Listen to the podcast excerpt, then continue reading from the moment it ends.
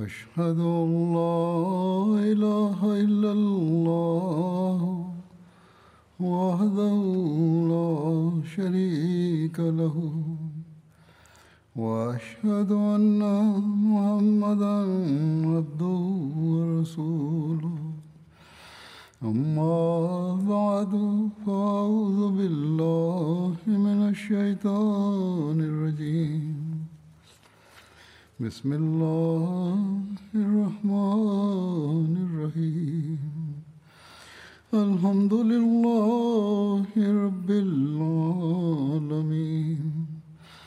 الرحمن الرحيم.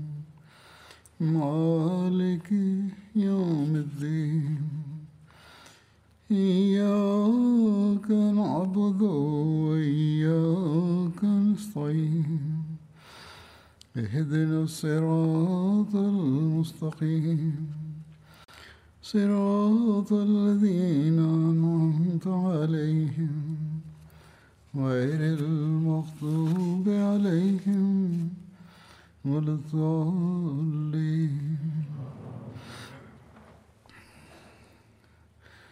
Katika za hata abubakr sidik raziallahu taala anhu zidi ya waritadi na waasi. Kuhusiana na hilo nilikuwa nimeeleza kikosi cha tisa kilichopelekwa bahrein kuhusu kikosi hicho kuna maelezo yake mengine yanayosimuliwa hivi ambayo ni kuhusu hat ala bin hazrmi pale alipomshambulia hutum imeendikwa ya kwamba hat ala alimtumia hajarut amri ya kwamba wewe ukiwa na kabila la abdul qais uende kupiga kambi katika eneo linalopakana na hajar ili kupigana na hutum. Na hat ala pamoja na jeshi lake akaja kupigana na hutum katika eneo lile washirikina wote wakajumuika kwa hutum isipokuwa watu wa darin hivyo waislamu wote pia wakajumuika kwa hat ala bin hazrmi. Wote wakachimba handaki mbele yao. Wao kila siku wakivuka handaki yao walikuwa wakiwashambulia adui na baada ya vita kisha walikuwa wakirejea nyuma ya handaki. Hali hiyo ya kivita ikaendelea kwa mwezi mmoja katika muda huo huo usiku mmoja waislamu wakasikia kelele nyingi zikitokea kutoka kambi ya maadui. Hatala akasema kwamba je kuna mtu ambaye ataniletea habari halisi ya adui? Hata abdullah bin hazaf akasema kwamba mimi naenda kufanya kazi hiyo. Naye akirejea akatoa taarifa ya kwamba maadui zetu wameelewa na katika ulevi wanapiga kelele na kelele hiyo inatoka kutoka kwao. Waislamu waliposikia habari hiyo wakawashambulia maadui na wakiingia katika kambi yao wakaanza kuwaua wao wakakimbilia handaki yao wengi wakianguka mle wakafa wengine wakasalimika wengine wakapata hofu baadhi yao wakauawa au wakakamatwa. Waislamu wakateka vitu vyote vya kambi yao mtu awezaye kusalimika na kukimbia aliweza kuondoka na kitu kilichokuwa juu ya mwili wake. Na abjar akakimbia kwa kujisalimisha na hutum kwa sababu ya hofu alikuwa na hali mbaya kana kwamba hana uhai mwilini mwake. Yeye akaelekea kwa farasi yake na waislamu walikuwa wameshafika katikati ya kambi za washirikina. Hutum akataka kuwakimbia waislamu na akaelekea mbele ili apande farasi yake na alipoweka mguu kwenye kikuku kikuku kikavunjika hat qais bin asim akaamua baada ya kuviteka vitu vyote vya kambi ya washirikina waislamu wakitoka kutoka handaki yao wakawasaka. Hatkas bin asim akafika karibu na abjar lakini farasi ya abjar alikuwa na nguvu zaidi kuliko farasi ya hatkas yeye akapata hofu ya kwamba abjar asije akanikimbia hivyo yeye akampiga farasi ya abjar mkuki wake kwenye mgongo wake na farasi akapata majeraha imeendikwa ya kwamba abjar akakimbia yani hakuweza kukamatwa. Kuna riwaya isemayo ya kwamba hatkayas bin asim akampiga abjar kwenye kichwa chake na kisha yeye akapata majeraha makali na hatkayas akamshambulia tena naye akaloa na damu asubuhi hat ala akawagawia wanajeshi mujahidin mali ya ghanima na watu waliokuwa wameonyesha ushujaa na ujasiri mkubwa katika vita. Yeye akawapatia mavazi ya machifu waliokuwa wamekufa katika vita.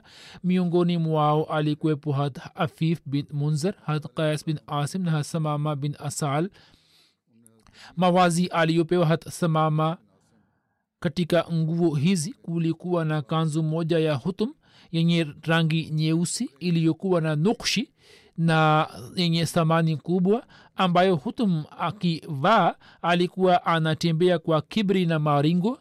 Habari ya vita hiyo na ushindi wake ikapelekwa kwa hat abubakar. Hat ala akamwindikia hat abubakar barua na katika barua yake akampatia taarifa ya kushindwa kwa watu wa handaki na mauaji ya hutum ambaye zaid na muammar walikuwa wamemua na akamwindikia kwamba ama mwenyezi mungu alinianganya akili za maadui zetu na akamaliza nguvu zao kwa pombe waliyokunywa wakati wa mchana. Sisi tukavuka handaki na tukaingia katika kambi zao na tukawakuta wakiwa wameleva chakari tukawaua wote isipokuwa wachache tu. Mwenyezi mungu akamwangamiza hutum vile vile. Hata ala akateka hajar na maeneo yaliyo jirani yake lakini waajemi wengi walio wenyeji wa kule wakaendelea kupinga serikali mpya na wakawa maadui zake. Wao mara nyingi wakieneza habari hii walikuwa wakileta hofu kwa watu ya kwamba muda si muda serikali ya madina itapinduliwa katika hajar. Mafruk shebani anakuja na majeshi ya kaumu yake taghlab na nimar hat abu bakar sidik raziallahu taala anhu alipopata habari hizi yeye akamwindikia hat ala bin hazrmi ya kwamba baada ya kupeleleza ukijua ya kwamba banu shaban bin swalaba ambao kiongozi wake alikuwa mafruk wana nia ya kuwashambulieni na watu wenye shari wanasambaza habari hiyo basi wewe utume jeshi ili kupigana nao na uwamalizi kabisa na uwapatie makabila yaliyo nyuma yao hofu ili wao wasithubutu kuleta ufisadi.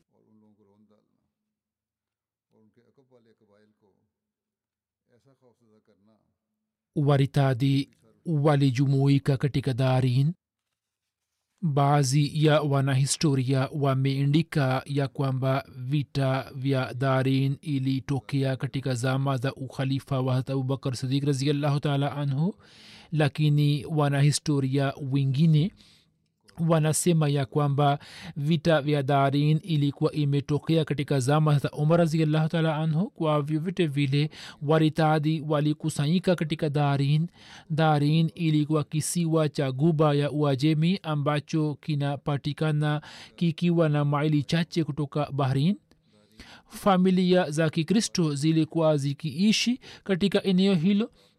Baada ya kushindwa na hat ala waliosalimika waasi wengi wao wakitumia safina wakaelekea darin na watu wengine wakarejea katika maeneo ya makabila yao. Hat ala bin hazrmi akawaindikia watu wa kabila la bakar bin wail ambao walikuwa waislamu yani walikuwa hawakuritadi ya kwamba wao wapigane nao pia akawaamuru hat utaba bin nihas na hat amr bin abdul aswad ya kwamba nini mwendelee kubaki kule kule mlipo na kwa ajili ya kupigana na waritadi mupige kambi kwenye kila njia. Pia akamwamuru hadrat misma ya kwamba akamwamuru hat misma ya kwamba yeye mwenyewe asonge mbele na apambane na waritadi na akawaamuru hat khasafa temi na hat musanna bin harisa shibani ya kwamba wao pia wapigane na waritadi. Musanna bin harisa akatoa mchango mkubwa wa kuzima moto wa fitina ya uritadi katika bahrain. Yeye pamwe na jeshi lake akamsaidia hat ala bin hazrmi na kutoka bahrain akaelekea upande wa kaskazini. Yeye akateka katif na hajar na akaendelea kupigana na waritadi mpaka akateka majeshi ya kiajemi na watendaji wake ambao walikuwa wamewasaidia waritadi wa bahrain kwa ajili ya kupigana na waritadi. Yeye akawakusanya watu waliokuwa wamesimama imara juu ya islam na akaingia katika jeshi la ala bin hazrmi karibu na pwani akaelekea kwenda mbele kuelekea kaskazini. Na hat abubakar alipomuuliza hat qais bin asim kuhusu hat musanna bin harisa hat qais akasema ya kwamba huyo siye mtu asiye maarufu bali yeye ni musanna bin harisa shebani hivyo hat musanna bin harisa shebani kwa ajili ya kuwazuia waritadhi akapiga kambi katika njia zao na kutoka waritadhi baadhi yao wakatubu na wakasilimu na islamu yao ikakubaliwa na wengine wakakataa kufanya toba na wakaendelea na uritadhi wao. Wao wakazuiliwa kwenda katika maeneo yao hivyo wao wakarejea walipokuwa wametoka hadi wao pia kwa kutumia safina zao zao wakafika darin hivyo mwenyezi mungu akawakusanya wote katika sehemu moja yani kwenye darin. Hat ala bin hazrmi bado alikuwa amepiga kambi katika jeshi la washirikina ambapo akapokea majibu ya barua zake kutoka kwa bakar bin wail na yeye akajua ya kwamba wao yani bakar bin wail watafuata amri ya allah na wataunga mkono na dini yake. Hat ala alipopata taarifa sawa na matakwa yake yani wao ni waislamu na hawajafanya uasi na hawatapigana vita. Yeye akawa na yakini ya kwamba yeye atakapoondoka basi nyuma yake watu wa bahrain hawatapata shida yoyote. Hapo yeye akasema kwamba sasa waislamu wote waelekee darin na yeye akawaambia kwamba waelekee darin tukio hili ambalo maelezo yake yatakuja mbele. Tukio hili jinsi lilivyosimuliwa kizwahiri inaonekana kuwa ni jambo lisilowezekana. Kwamba walivukaje bahari? Masimulizi ya tukio hilo yanaweza kuwa na ukweli kiasi fulani lakini pia inawezekana kwamba waliosimulia wametia chumwi ndani yake yani wamefanya mubalagha hazur anasema kwamba kwa vyote vile kama kuna ukweli wote basi ufafanuzi wake ni upi nitaueleza mwishoni mwake. Kwa vyote vile inasimuliwa ya kwamba waislamu hawakuwa na safina na kadhalik ambazo kwa kupanda safina zile wangeweza kufika kwenye kisiwa. Kwa kuona hali hiyo hat ala bin hazrmi akasimama na akiwakusanya watu akatoa hutuba mbele yao.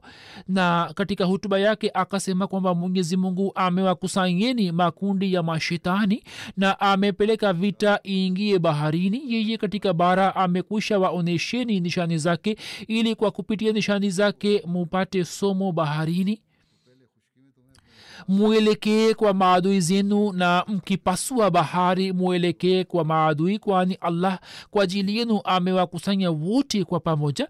Wao wakajibu kwamba wallahi tutafanya hivyo na baada ya kuona muujiza wa bonde la dhahna maadamu tuko hai hatutawaogopa.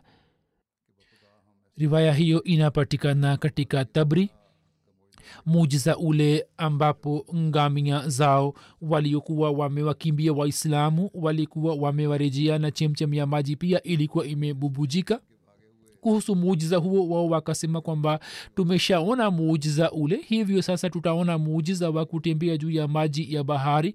Hat alaana waislamu wote wakitoka huko wakaja kwenye pwani ya bahari. Hat alaana wenzake walikuwa wanafanya maombi mbele ya allah ya arhamurrahimin ya karimu ya halimu ya ahadu ya samadu ya hayu ya muhyil maut ya hayu ya qayum la ilaha anta ya rabbana e mwenye kurehemu zaidi kuliko wote wanaorehemu e mkarimu ewe uliye mpole sana ambaye ni mmoja.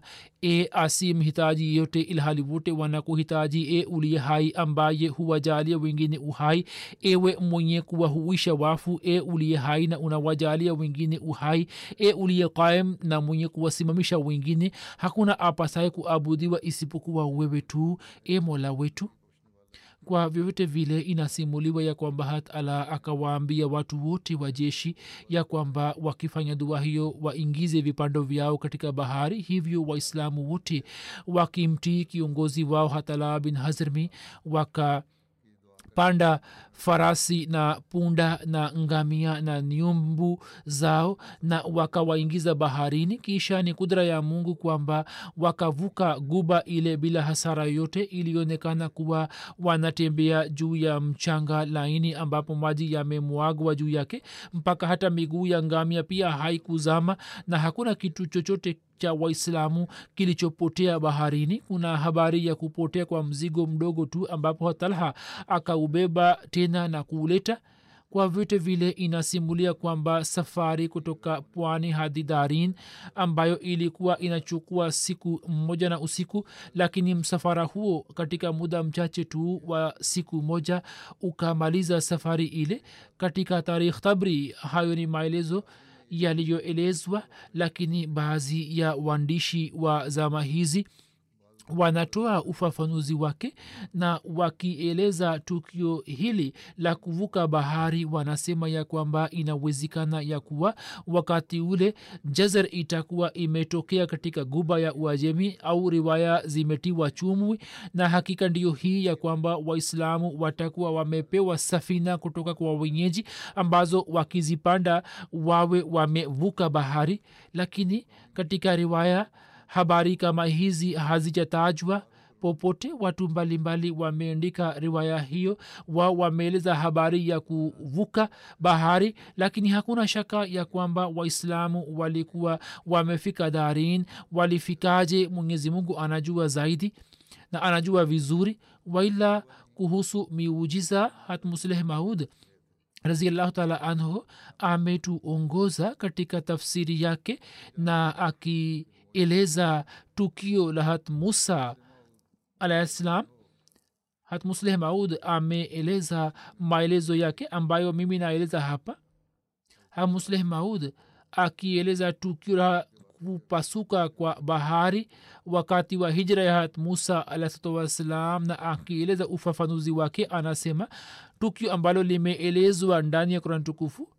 Anasema kwamba sawa na maelezo ya kurani tukufu hali ya tukio kama inavyoelezwa ndiyo hii ya kwamba wana wa israel walikuwa wakielekea kuingia katika ardhi takatifu ndipo nyuma yao jeshi la firauni likawafikia. Kwa kuona jeshi lake wana wa israeli wakaogopa na wakazani kwamba sasa wao watakamatwa. Lakini mwenyezi mungu kwa kumpitia hat musa akawatia moyo na akamwambia hat musa kwamba piga bahari kwa fimbo yako. Na matokeo yake yakawa hivi kwamba bahari ikatengana nao wakapita na pande zao mbili yalikuwa maji ambayo yalikuwa yakionekana juu kama iwe milima ya mchanga.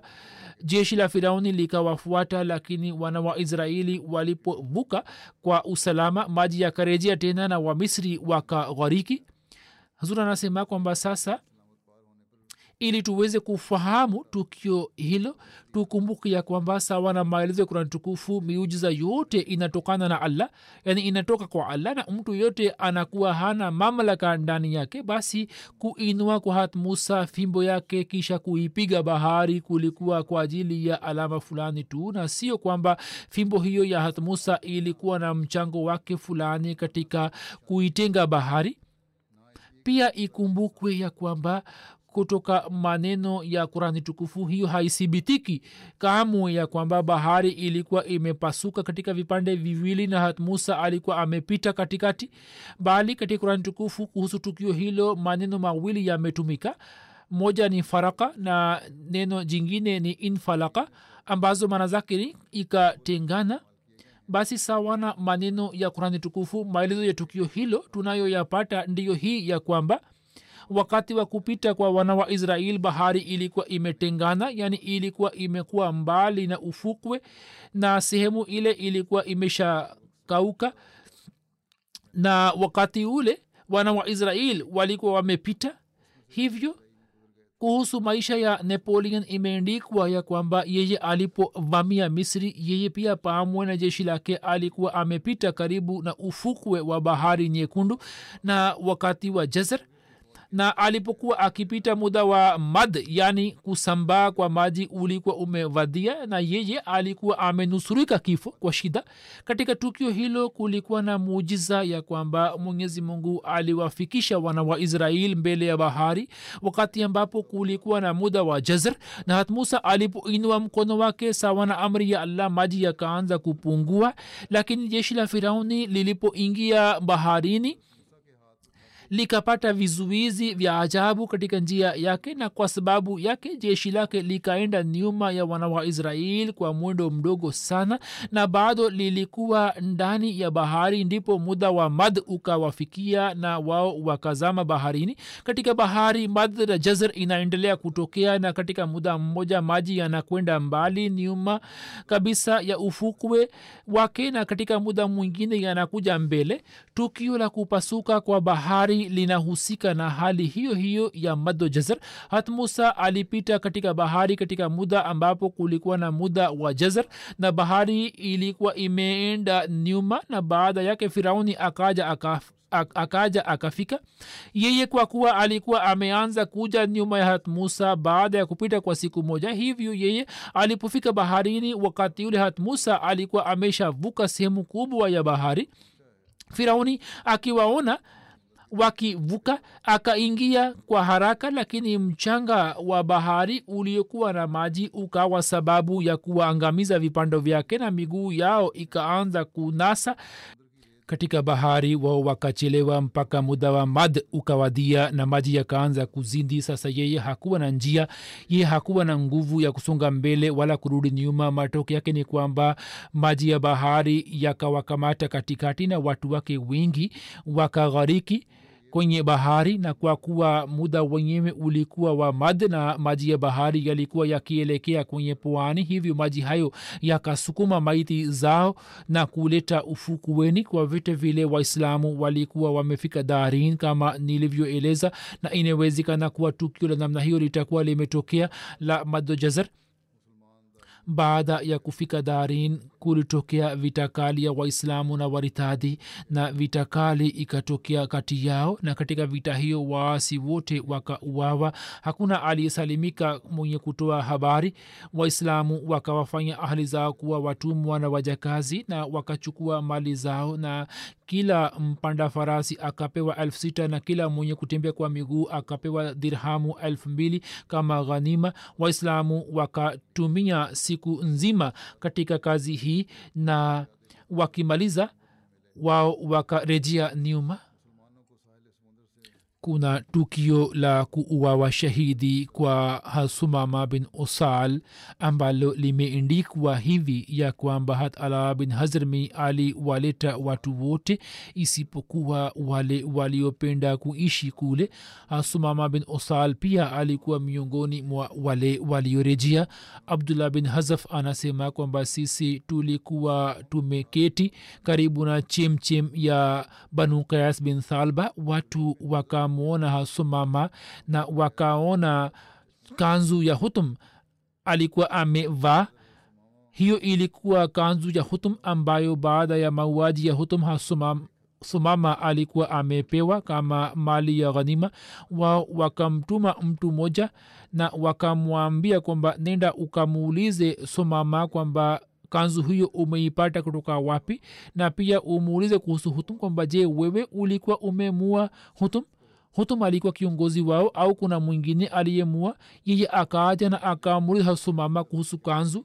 Hasumama akasema kwamba mimi nimepewa kanzu huyo katika mali ya ghanima. Ye akasema kwamba je umemua hutum? Hasumama akasema hapana ijapokuwa nilikuwa na tamani kwamba mimi ningemua. Mtu huyo akasema kwamba kanzu huyo umeipata kutoka wapi? Hasumama akasema kwamba nimekusha kupatia tayari jibu lake kwamba nimepewa katika mali ya ghanima mtu huyo wa kabila lake akarejea kwa marafiki zake na akawaambia kuhusu maongezi yote.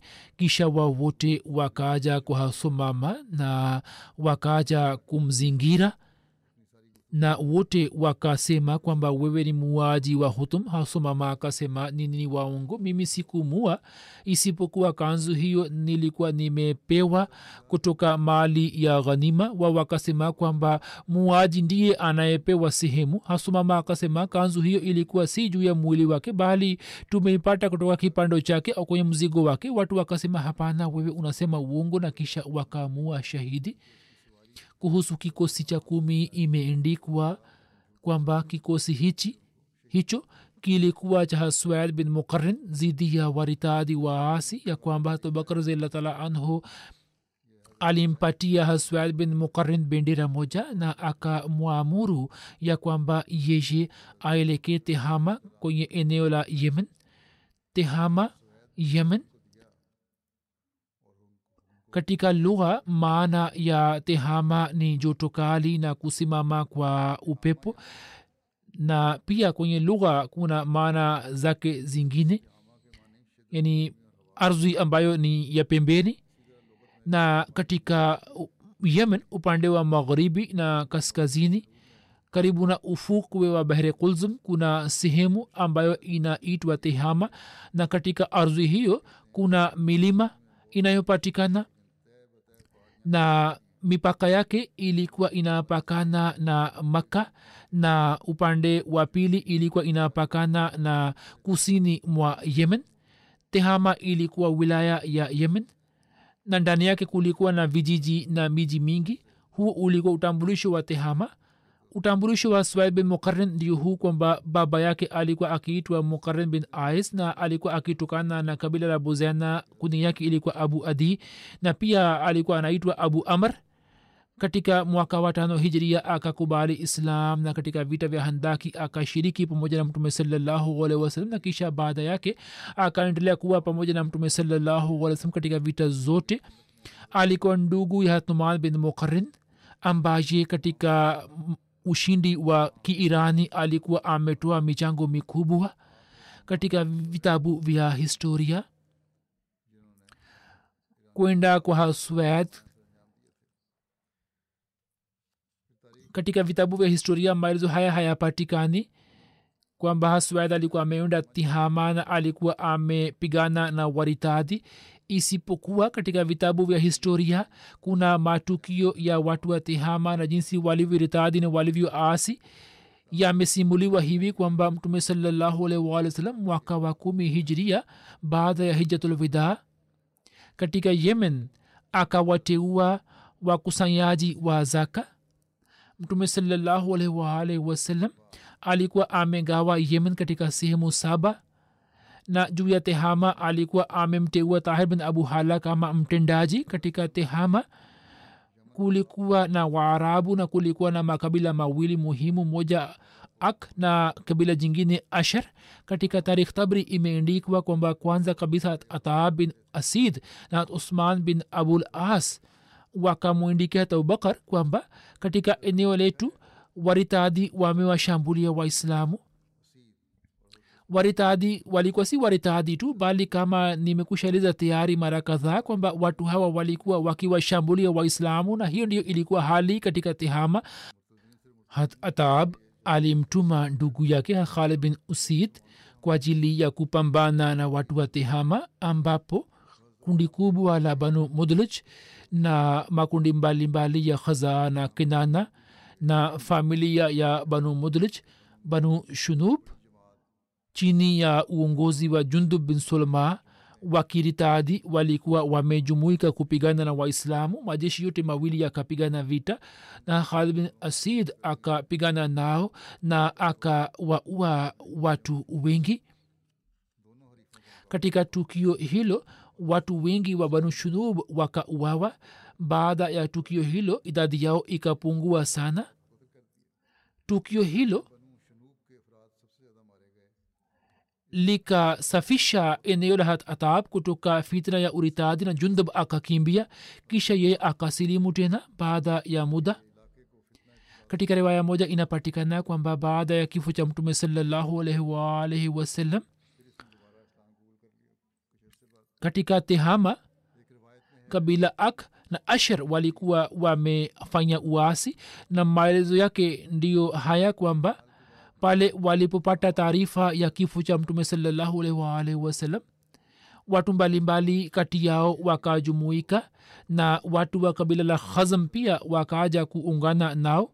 Wao wakapiga kambi katika eneo la alab karibu na bahari na wanajeshi wengine pia wakaja kuungana nao ambao walikuwa hawana kiongozi yoyote alab pia ni kati ya makka na sahel. Kuna eneo la kabila ak hatahar bin abu hala akamjulisha abubakar kuhusu habari hiyo na mwenyewe akaelekea kupambana nao.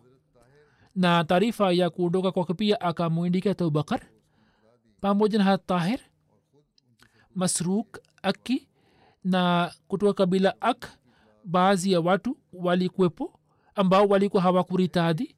Hadi wao wakaenda kukutana na watu wengine katika eneo la alab na kisha baada ya kupigana nao vitakari mwenyezi mungu akawajalia ushindi waislamu wakawaua.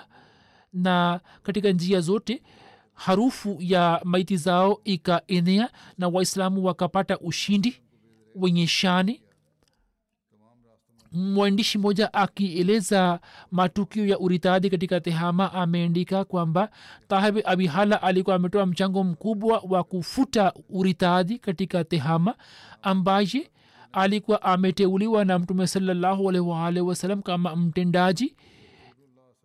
Na tehama ilikuwa watani wa kabila ak na ashirio. Kisha abubakar akamwamuru ukasha bin saur kwamba yeye aishi tehama na akiwakusanya wenyeji wa tehama asubiri amri ya abubakar. Hata ukasha wakati wa kifo cha mtume salallahu wasalam alikuwa anafanya kazi kama mtendaji juu ya maeneo mawili ya hazarmaut sikasak na sukun. Na hata abubakar akamtuma jalil bin abdullah bajli kwa kabila la bajila na akamwamuru kwamba yeye akiwachukua waislamu waliosimama kidete juu ya islam apigane na wale walioritadi na kisha afike kwa kabila khasam na apigane vita na wale walioritadi jazir pia akaelekea kwenye kikosi chake na amri ambayo alikuwa ametoa sidiki akbar ye akaitekeleza na hakuna aliyepigana naye isipokuwa watu wachache tu. Yeye akawaua na akawasambaratisha. Zura anasema kwamba habari hizi bado zinaendelea. Nitaeleza katika siku za usoni kuhusu kikosi cha kumi na moja na muda huu ningependa kuwazungumzia baadhi ya marehemu.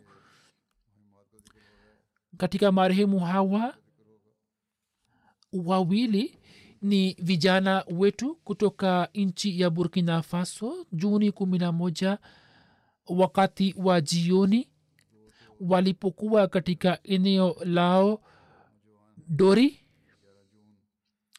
walikuwa katika kijiji kimoja ambapo magaidi wakawashambulia watu mbalimbali na watu wengi wakauawa kutokana na tukio hilo la ugaidi. Na katika tukio hilo vijana wetu wawili yani khudam wakauawa shahidi ambao walikuwa wakifanya kazi katika duka lao risasi zikapigwa na watu hawa wakauawa shahidi papo hapo. Inalillahi wainalahi rajiun. Mmoja anaitwa diko zakaria. Umri wake ulikuwa miaka thelathini na mbili. Katika mkoa wa dori aliweza kuitumikia jamaat kama regional qaid khudamul ahmadia na alikuwa amekwenda kuhifadhi kurani tukufu katika madrasatulhifs ghana akahifadhi kwa kiasi kisha akarejea na daima alikuwa tayari kuitumikia jamaat na alikuwa anasema labak na alikuwa anajitolea sana alikuwa na swali sala bila kukosa alikuwa na swali tahajud na nafal bila kukosa alikuwa anatoa michango yake yote kwa wakati na akipata kipato zaidi alikuwa anatoa mchango juu yake alikuwa anaupenda sana jamaat na ukhalifa alikuwa anasikiliza hutuba yangu ya ijumaa bila kukosa na alikuwa anaangalia vipindi vingine vya mta kwa shauku sana. Mwalimu wake anasema kwamba nilikutana naye katika kikao cha mwisho na yeye akasema alikuwa na alikuwa akitamani sana kwamba apate nafasi ya kumwona khalifa wazama aweze kupata nafasi ya kukutana na khalifa wazama mwalimu ameandika kwamba kijana huyo alikuwa mtumishi mzuri mwenye mifano. Ameacha nyuma mke na mabinti wawili na kijana mmoja shahidi mwingine alikuwa diko musa saheb. Umri wake ulikuwa miaka silsina nne. Wakati huu yeye alikuwa kaid khudamulahmadia wa majlis yake saitinga alikuwa anashiriki katika vipindi mbalimbali vya jamaati yake na alikuwa anawahimiza wengine. Alikuwa anatoa mchango bila kukosa na kuswali. Katika jamaati yake kulikuwa hakuna msikiti hivyo ye alikuwa akifanya juhudi kwamba watengeneze msikiti na waswali alikuwa ananiindikia barua bila kukosa na mtu fulani alipokuwa anaenda kuzuru tawi lake ye alikuwa anamkarimu sana alikuwa anamsaidia katika ziara yake. Yeye ameacha nyuma wake wawili na mabinti watatu. Mwenyezi mungu awaghufirie na awarehemu awanyanyue katika daraja. Kuhusu mashahidi hawa wawili amir jamaat wa burkina faso anaandika kwamba khudam walikuwa ndugu ya mwalimu wetu diko ahmad borima saheb ambaye ni msimamizi mkuu wa redio ahmadia dori yani ndugu yake. Katika familia yao jumuiya ilipatikana kwa kumpitia baba yao ibrahim saheb ambaye alikuwa na ikhlasi kubwa na alikuwa mhubiri mzuri na aliwahi kuwa zaim ansarullah wa mkoa wa dori kifo chake kilikuwa kimetokea mwaka elfu mbili na kumi na moja kisha mbele amir saheb ameniandikia kuhusu dua kwamba katika burkina faso tangu elfu mbili na kumi na tano mashambulizi mbalimbali yanaendelea kufanywa na magaidi na katika maeneo mbalimbali ya kaskazini ya nchi hali ni mbaya. Watu milioni mbili wamekosa makazi yao. Mwenyezi mungu awaletee amani na jinsi hali ya kiuchumi na kisiasa inaendelea kuharibika katika dunia uwezekano wa ugaidi zinaendelea kuzidi zaidi. Mwenyezi mungu aurehemu ubinadamu na awapatie viongozi akili. Marehemu anayefuata ni muhammad yusuf baloch saheb ibn nuram khan saheb basti sadikpur zila umarkot sindh ambaye alifariki dunia katika siku za nyuma. Inna lillahi wa inna ilaihi rajiun marehemu ni bloch. Alikuwa mkazi wa dera ghazi khan. Alikuwa amezaliwa huko mwaka 1964 kwa kumpitia molana ghulam sirajaki saheb. Jumuiya ilipatikana katika familia yake. Na baada ya kutokea uhuru wa india na pakistan alihamia na akaaja kuangalia ardhi ya tahrike jadid katika sadakpur umerkut kwa muda akaishi katika mji wa rabwa kwa miaka sita na akaweza kutoa huduma kama mtumishi wa misikiti. Kwa fadhili ya allah alikuwa musi ameacha nyuma mke na wana saba na mabinti wanne kuna kijana wake ambaye ni shabir ahmad saheb ni mbashiri wa jamaat na siku hizi anaitumikia jamaat katika nchi ya ivory na akiwa katika uwanja wa mahubiri hakuweza kushiriki katika mazishi ya baba yake. Kuna wajukuu zake wawili ambao ni mbashiri wabashiri wa jamaat mwana wake shabir saheb mbashiri wa jumuiya anaandika kwamba baba yetu alikuwa na sifa chungu nzima. Sisi tumemwona baba yetu akiswali tahajud bila ya kukosa na kila siku baada ya alfajiri alikuwa anasoma kurani tukufu kwa sauti ya juu alikuwa anaupenda sana ukhalifa. Anasema kwamba kila nilipoenda nyumbani alikuwa akiniita na alikuwa ananiambia kwamba ukumbuke mambo yangu mawili. Moja uwe mwaminifu kwa ukhalifa na utimize haki ya wakfu wako. Anasema baba yetu alikuwa mkarimu sana alikuwa akiwaleta wageni nyumbani na juu ya kifo chake. Watu wengi walikuja na wakamkumbuka marehemu kwa maneno mazuri sana na wengine wakasema kwamba leo baba yetu amefariki dunia kwani baba alikuwa anawasaidia sana watu maskini marehemu anayefuata ni aziza mubaraza faruk wakfe nao mkazi wa rabwa ambaye alikuwa binti wa faruk ahmad saheb. Yeye pia alifariki dunia katika siku za nyuma. Inalillahi wa inalaihi rajiun. Binti huyo alipokuwa na miaka kumi na mmoja kwa sababu ya kugusa waya wa umimi wa juu mikono yake miwili ilikuwa imepata faliji na ilikuwa imeharibika kisha wakalazimika kukata mikono yake miwili lakini hata katika hali kama hiyo binti huyo hakuvunjika moyo.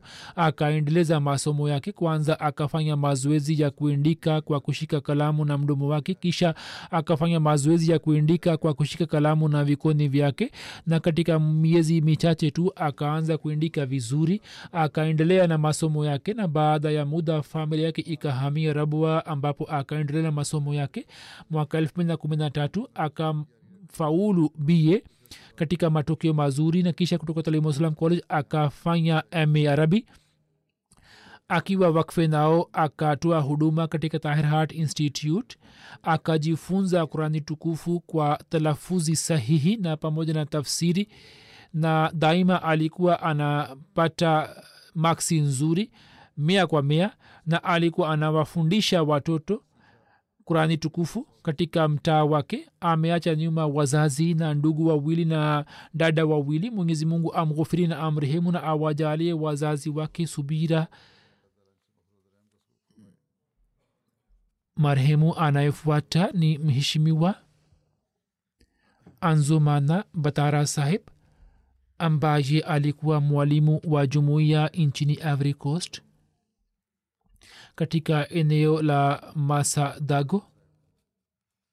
Yeye pia siku za nyuma alifariki dunia. Inalillahi wa inalahi rajiun. Mbashiri mkuu wa ivory coast anaandika kwamba marehemu alikuwa na tabia njema sana. Alikuwa na tabia ya kuswali na kufunga saumu.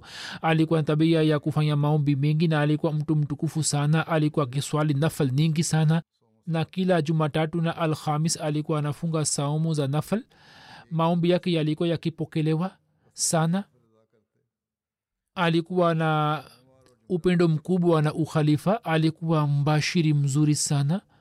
Mwaka 1997 kwa kupitia ndoto yake akakubali ahmadiyat na katika ndoto yake akaona kwamba yeye yupo msituni na kuna sehemu iitwayo nasia ni kijiji anaelekea huko na anatengeneza njia na upanga ili aende huko.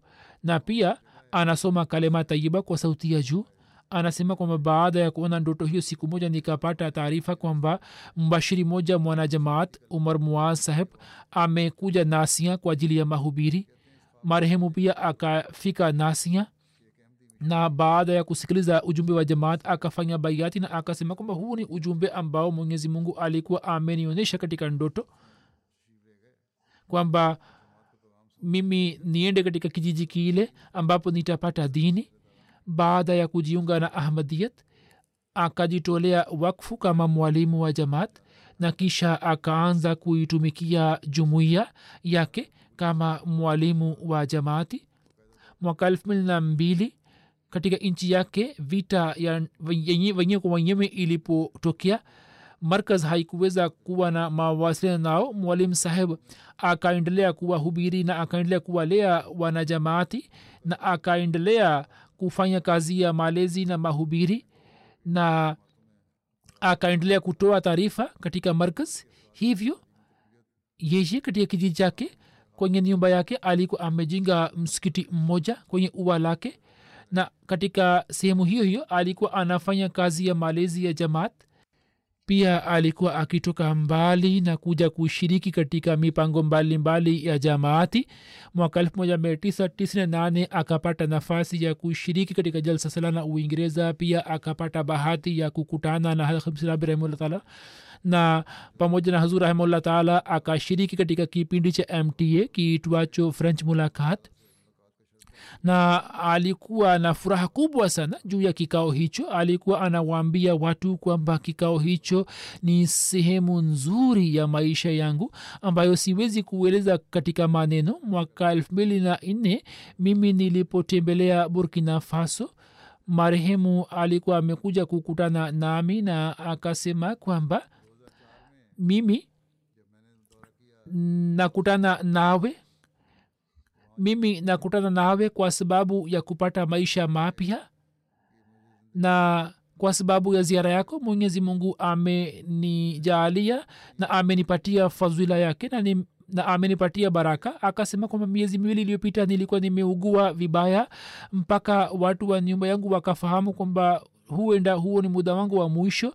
Anasema wakati ule nikaona katika ndoto khalifa yani akaniona mimi kwamba mimi napapasa mkono juu ya kichwa chake na anasema kwamba katika ndoto nikahisi kwamba marazi yote yameniondoka. Anasema nilipoamka nikaona kwamba nilikuwa nimekusha pona kabisa. Hivyo mimi nilipoenda kuzuru yeye akasema kwamba ndoto ambayo nilikuwa nimeiona wewe uifanye kwa matendo na akaweka mbele yangu kichwa chake ili nipapase mkono juu ya kichwa chake. Na alikuwa na furaha kubwa sana. Alikuwa na uhusiano kamili na uhusiano wenye unyofu na ukhalifa. Na alikuwa anawaambia watu kwamba maisha haya ambayo nimepewa nimepewa ili niweze kuitumikia dini na mimi nitatumia maisha yangu yote katika kazi hiyo na ye akatimiza ahadi yake akapata umri wa miaka tisi na nne na hadi mwisho wake akaendelea na fa, kazi. Alikuwa anatembelea matawi mbalimbali yaliyo karibu na pia akakutana nami mwaka elfu mbili na nane nilipoenda kuitembelea ghana. Ye akaja huko na akashiriki katika jalsa silana ya ghana. Alikuwa na furaha kubwa sana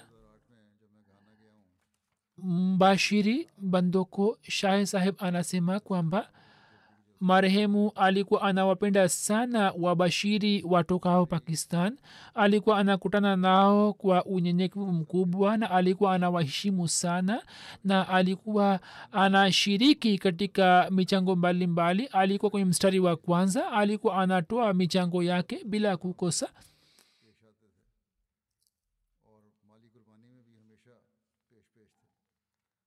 anasema kwamba mwaka huu mwishoni mwa januari nilipoenda kutembelea kijiji chake mwalimu sa akasema kwa mwaka huu mimi nitaondoka. Nikasema kwamba je unaenda safarini? Akasema hapana nitaondoka kutoka dunia hii kwani mwaka huu mimi nina furaha kubwa. Mbashiri anasema kwamba kisha ye akasema kwamba mimi nimefanya kazi katika maisha yangu yote kwa ajili ya allah na sasa alikuwa na yakini kubwa juu ya allah juu ya zati yake akasema kwamba naenda kwa allah ili nipokee mshahara wangu. Na wiki moja kabla ya kifo chake akawaambia watu wa familia yake kwamba sasa nina mkataba na allah kwa wiki moja tu. Wiki moja imebaki. Ijuma ijayo baada ya wiki moja anasema kwamba asubuhi aliamka kama kawaida na akafanya vuzuu kwa ajili ya tahajud na alipokuwa amemaliza tu vuzuu wake wakati ule ule akatangulia mbele ya haki hazur anasema kwamba watu wa namna hiyo wenye ikhilasi katika maeneo ya mbali wapo ambao mwenyezi mungu amemjaari masihi moa salam ambao wanasambaza ujumbe wa islam duniani. Mwenyezi mungu aendelee kuijalia jamaat watu wa aina yake ambao wawe watumishi wa jamaati. Ameacha nyuma vijana watano na mabinti sita kwa fadhili allah wote ni wanajamaati imara. Mwenyezi mungu awajalie uimara na awajalie waweze kufuata nyayo za baba yake. Baada ya swala ya ijumaa nitaswalisha sala ya jinza yao ya ghaibu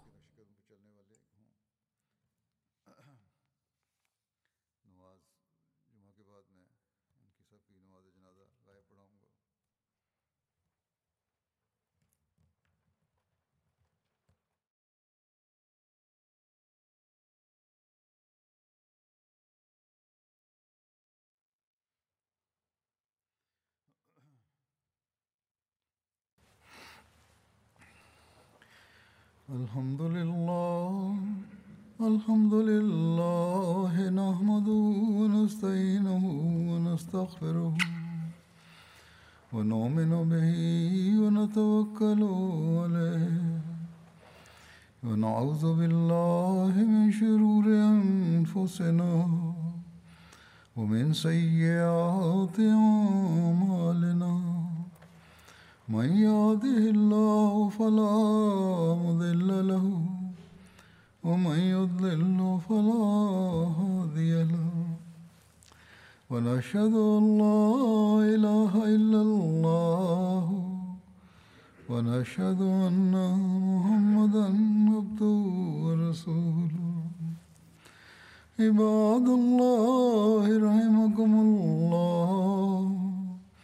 إن الله يأمر بالعدل والإحسان وإيتاء ذي القربى وينهى عن الفحشاء والمنكر والبغي يعظكم لعلكم تذكرون اذكروا الله يذكركم وادعوه يستجب لكم ولذكر الله أكبر.